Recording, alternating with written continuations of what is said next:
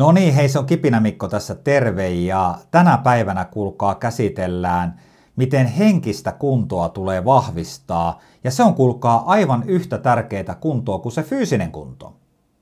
Tässä jutussa meitä auttaa Harri Kustafper ja mä löysin tämän artikkelin Kirkko- ja kaupunkilehdestä.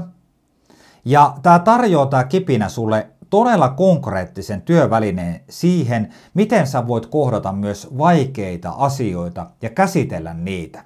Toivoisin, että tästä moni saisi oikeasti sitä lisää liekkiä sinne työelämään tai vapaa-ajan puolelle.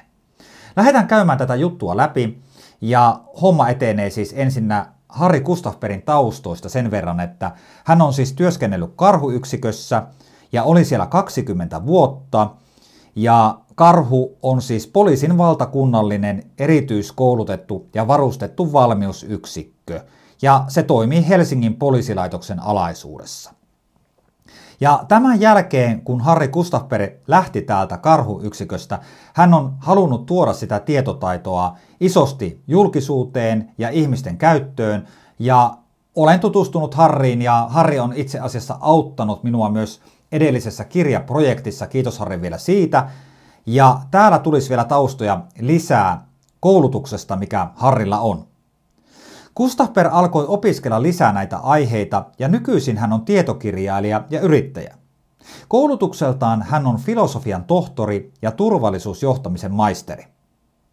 Ja nyt mennään näihin kipinän lähteisiin, eli ensimmäisenä tulee tämä. Keho-mielijärjestelmä ohjaa meitä. Erityisesti Harria kiinnostavat stressi- ja keho-mielijärjestelmä eivät vain poliisin työssä, vaan ihmisen elämässä ylipäätään. Nyt erityisen hyvä kysymys meille kaikille. Miten joku kestää stressaavia tilanteita paremmin kuin toinen? Miksi joku palautuu stressistä nopeammin kuin joku toinen? Gustafper puhuu resilienssistä – sillä tarkoitetaan ihmisen kykyä sopeutua joustavasti muutokseen, johon itse ei voi vaikuttaa tai jota ei halua kohdalleen. Ja tämä resilienssi on siis tämän päivän voimavara, uskon vahvasti näin, koska muutoksia tulee niin kovin paljon erilaisia meidän elämää kaiken aikaa. Ja sitten jatketaan. Tässä oivallinen työväline, josta jo vinkkasin tämän kipinän alussakin. Rakenna tarinoistasi mielenkirjasto. Resilienssiin vaikuttaa Harri Kustafperin mukaan se, miten ihminen hahmottaa oman elämänsä.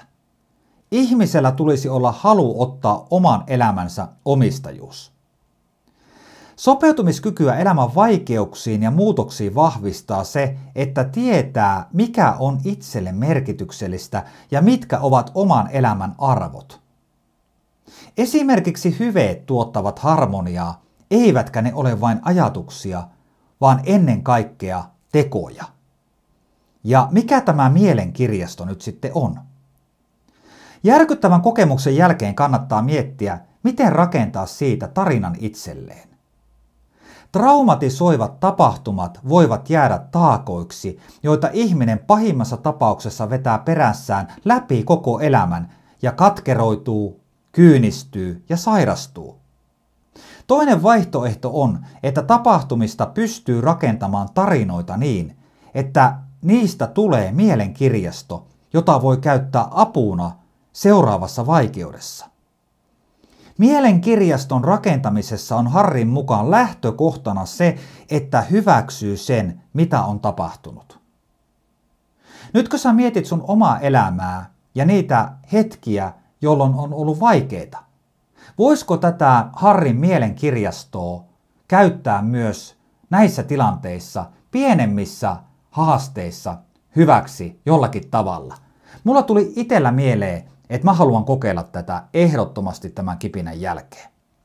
Jatketaan vielä ripauksen verran. Omien voimavarojen kehittäminen ei ole pikkuhauskaa näpertelyä. Jos on muuten varma, ettei elämä tuo vaikeuksia, henkinen sopeutumiskyky ja siihen liittyvät voimavarat tuskin kiinnostaa. Silloin ei voi muuta kuin vain ottaa vastaan sitä, mitä tulee. Mutta jos arvelee, että elämä voi tuoda myös vaikeuksia, kannattaa olla kiinnostunut henkisistä voimavaroista. Tämä on erittäin puhutteleva tämä lause. Jos on varma, ettei elämä tuo vaikeuksia, eiköhän niitä kaikille meille jossain vaiheessa tule ja meidän pitää olla valmiina. Sitten päätän tämän kipinän ja kiitos jo tässä vaiheessa Harrille näistä erittäin hyvistä oivalluksista, mitä tämä artikkeli tässä Kirkko ja kaupunki lehdessä meille tarjoaa. Henkisiä voimavaroja pitää vahvistaa ennakkoon. Vähän niin kuin fyysistä kuntoa. Sama on mielen taitojen ja henkisten resurssien kanssa. Niitä täytyy kehittää pienin askelin, täytyy pitää fokus oikeissa asioissa ja ymmärtää, mitä tekee ja miksi tekee.